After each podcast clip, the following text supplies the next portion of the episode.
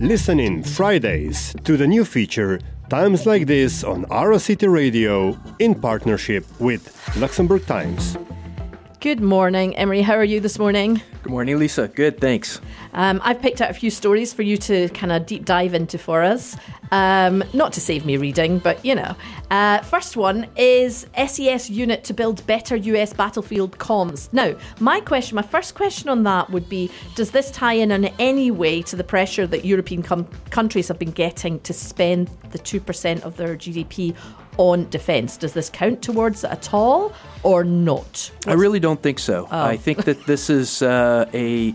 Uh, publicly held company. Right. uh, S E S is uh, Luxembourg's uh, satellite pioneer um, company, and uh, the thing I think that is interesting about this, uh, they, they have had a unit in the United States for almost fifty years working with the U S Pentagon, and uh, they described this week that they are going to help build uh, a better internet connection for troops uh, on the battlefield. And that is interesting, and it is interesting, I think, that uh, people don't really know that uh, this unit of our uh, flagship satellite uh, company has been working with the Pentagon for almost fifty years. Really? So it's not just been the sort of T V satellites and the things that we identify S E S with that has had a military connection all those years?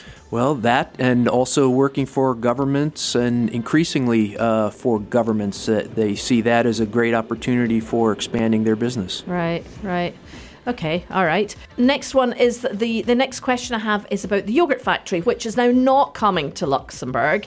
Um, but the, the the the story that you have there is about the fictitious consultants that were apparently paid. Um, and the fact that Pierre Gramegna, so the finance minister, will be called in front of Parliament to answer questions um, about this yogurt company's tax structure. I mean, what strikes me more, and I don't know if it's we're just reporting on it more, there seems to be more of an, a, a sort of aggressive, um, lawmakers are calling the government out on certain things. I, I don't feel that was done quite as much previously. Do you think there's a shift in the way business is done in, in Parliament here? I think that... Um The C S V is uh, growing, uh, realizing their their outsider position, and I think that they recognize that there are some levers that they can use, um, and having uh, government ministers come and explain themselves is is one. Mm. Um, it's not a certainty that uh, Gramegna will have to appear and explain right. uh, whether this company got special tax treatment or not. Um, but I think that's something that a, a, a transparent government would do uh, to inform a, a, a population that should know where their tax money is going. Yeah, so it's not a bad thing. I mean, there's huge discrepancies. I think it was. I think this was one of Etienne Schneider's projects as well, who's yes. the, the former uh, economic minister. Um, but Schneider had said there were sixty million. Um, tax yeah. payments was on the books of the, of this company when it ended up it was four hundred fifty thousand. So it's a huge in, discrepancy in, in terms in of tax yeah, payments. Tax yeah. payments. Yeah, uh, the, yeah. There's there's quite a lot that uh, uh, about this company's project that did not uh, match up with predictions. And the, the fact that environmental, I think the environmental department, environmental ministry, uh, Dieschburg. Um, I don't know whether they had signed off on the project or, or or how that came about, but there's certainly, you know, a lot of questions to be asked. Um, do you think Pierre Gramegna is the right person, or should be? The, do you think there will be other people called up to, to discuss? Well, I guess that depends if the government parties, the coalition parties, want to ha- call their own witnesses, uh, and uh, I suppose, you know, they could. The government coalition parties could ask, uh, well, why exactly did this mm. process take so long? What were you doing? How far along were you to approving this? I, I don't know that. Because I don't know how much money's been sunk into the project itself, whether it's just like, okay, they're not coming, that's it, um, or whether money has been lost on it. But it seems to have rattled on for a while. Um, anyway, we'll move on. Since it's not coming, um, probably will be back in the in the news in, in, in terms of government ministers discussing. Uh, we'll, we'll, we'll kind of move on from that one. Um, there's another story that I, I just want to touch on. It's a story about a manager at the E I B who witnessed, supposedly witnessed the death of, of someone. And the E I B is saying that the can you just explain it? It's saying it's fraudulent, that he he's now been done for fraud because he had gone off sick or something like that. Yeah, so the um, European Investment Bank uh, turned to prosecutors to pursue criminal fraud charges against a, a manager mm-hmm. who claimed mental illness because it claimed he could not work for due to mental illness mm-hmm, because mm-hmm. he witnessed mm-hmm. suicide take place mm-hmm. at the, the bank. Um, the bank then uh, did an investigation and claims he was never present. Mm-hmm. He never saw the, mm-hmm. the scene. Thus, he could not have had mental illness tied to this experience. Mm-hmm. Um, and he says, but yes, I it was related to this mm-hmm. suicide on the, on the site of the mm-hmm. job. Mm-hmm. Um, and you have done an internal report that investigated this matter, and this internal report would prove me innocent, so you should produce this internal report. The E I B says, no, we're not required to. The judge said, okay, I can't make you as a European institution produce this, but I'm asking the prosecutors to hand over this document. So that's the bit I don't understand. The bank has claimed a diplomatic immunity. How can it do that? Because it's a European institution or what? Um, well, I don't know how much uh, their claim is related to um, there being a European institution. They do have immunity uh, from some legal processes as a consequence of that. Um, th- I think in this case, uh, it also has to do with just we did this report ourselves. It's not subject to That's public review. Mm-hmm, mm-hmm. Uh, we don't have to turn it over to you, mm-hmm. uh, the de- the defendant. Um, so, do you think prosecutors will be able to get this document? Well, the prosecutors do have the document. The right. question is whether they will turn it over to ah. the mm-hmm. indiv- the man who is at on, uh, at trial. Mm-hmm. Um, the judge delayed any further action in the case this week until next week, to give the prosecutors the chance to consider and, and mm-hmm. turn over the document. Dif- um, all right, we'll see what happens. Interesting nonetheless. Um, another story, which is a business-related story again, is Luxembourg banks named in suspicious transaction files. Hundreds of millions of euros in and out of Luxembourg reported as suspicious um, to the U S. So it's the U S that have called this. Is that right? Yes, the banks in the United States are required, in, in if internal... Um, checks on transactions uh, flag a transaction as suspicious. They don't just they're they're they don't just keep it within the the, the bank. They right. are required to report it to financial regulators in the United States. Uh-huh. And it is these documents that leaked to an international consortium of journalists, um, and those files found at least two Luxembourg banks were involved in these suspicious transactions. Again, nothing proved, but internal people inside the U S banks said that these Luxembourg partners, there was something fishy, something mm-hmm. not quite clear about the transactions. Are the banks named? Yes, they were. The two banks were named uh, in these documents. Uh-huh. Uh, again, they don't prove uh, wrongdoing, but they are they. flag suspicious behavior. Uh, Quintet Private Bank and Bank of Luxembourg, I'm sorry, Bank of China in Luxembourg.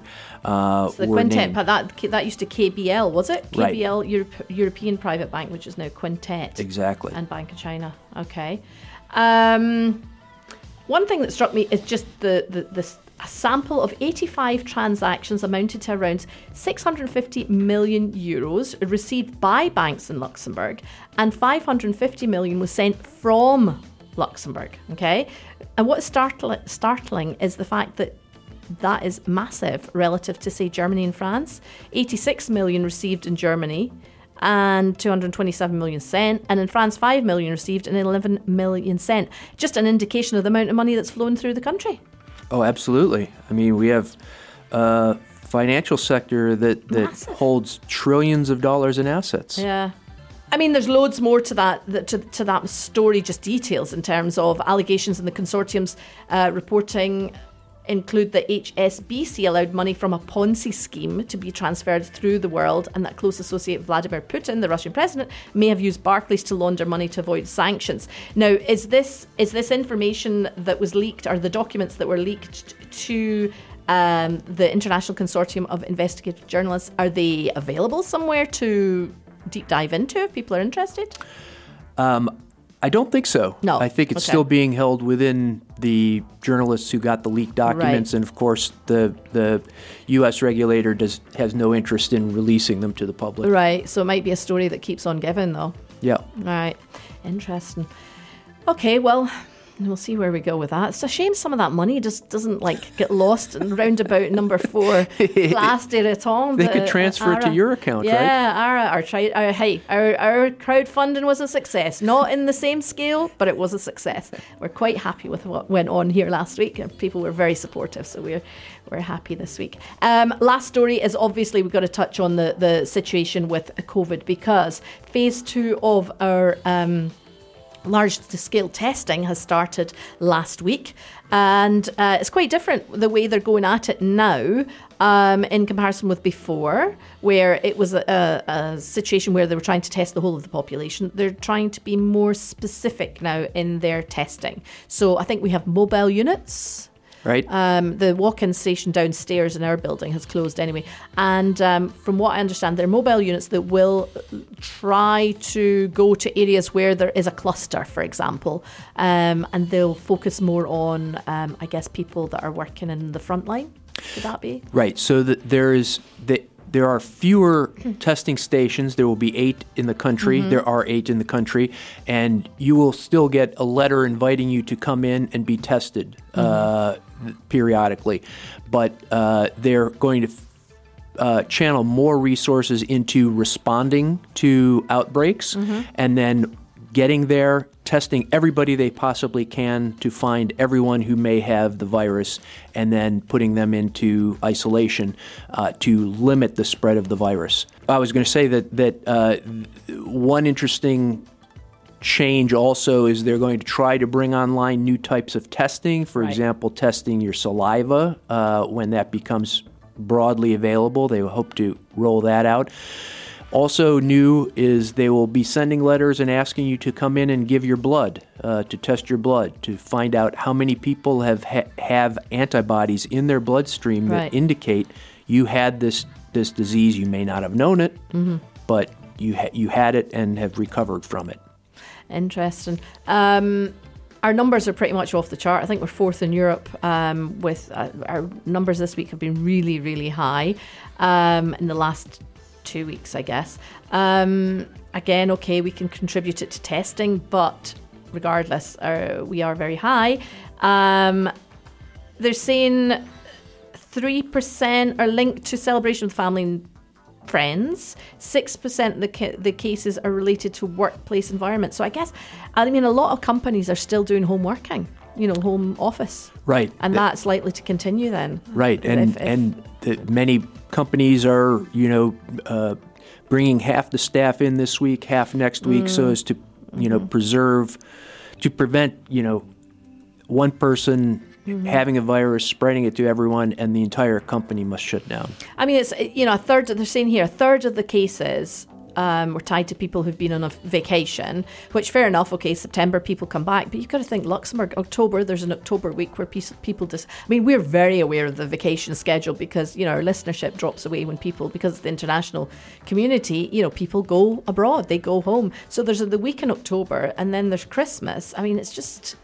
you know, if that happens each time, it's a bit of a never-ending story. Um, it'll be interesting because they do test at the hot, at the um, airport. They're testing when people come in at the airport, but if, if people travel by car, there's really no um, there's no structure, because going into Germany, there are um, test stations just off the motorway that you can drive into. I don't haven't seen that here, so I feel as if they miss a whole group of people that are traveling, you know, from ba- vacation by car. Um, well, I don't. I, I have not uh, heard that they are going to do this. Yeah. Of course, you know, they invited uh, people who were on holiday mm-hmm. to please come in, free mm-hmm. testing. Uh, and is that still in place, though, with this second? Because this is now phase two, because that was a kind of in-between phase. Phase one had kind of stopped, and then right. they had this in-between phase where it really was, okay, if you want a, you know, a test coming back from vacation, just get in touch, you can book a test. Is that still in place? I don't know. Don't know whether that's part of the phase two. Need to yeah. check that out. Be interesting to see. Um, anyway, people, keep washing your hands. Stay safe. Um, the virus is there. It's there. It's there to stay for a while. So we better just find ways to to uh, look after ourselves. And uh, I reckon washing your hands is the best solution. We'll see where we go with those numbers next week. Always a moving target. Emery, thank you so much for joining us. Thank um, you. See you again potentially next week or three weeks' time or whatever. Great. Stay safe. Stay safe. See ya. R S C D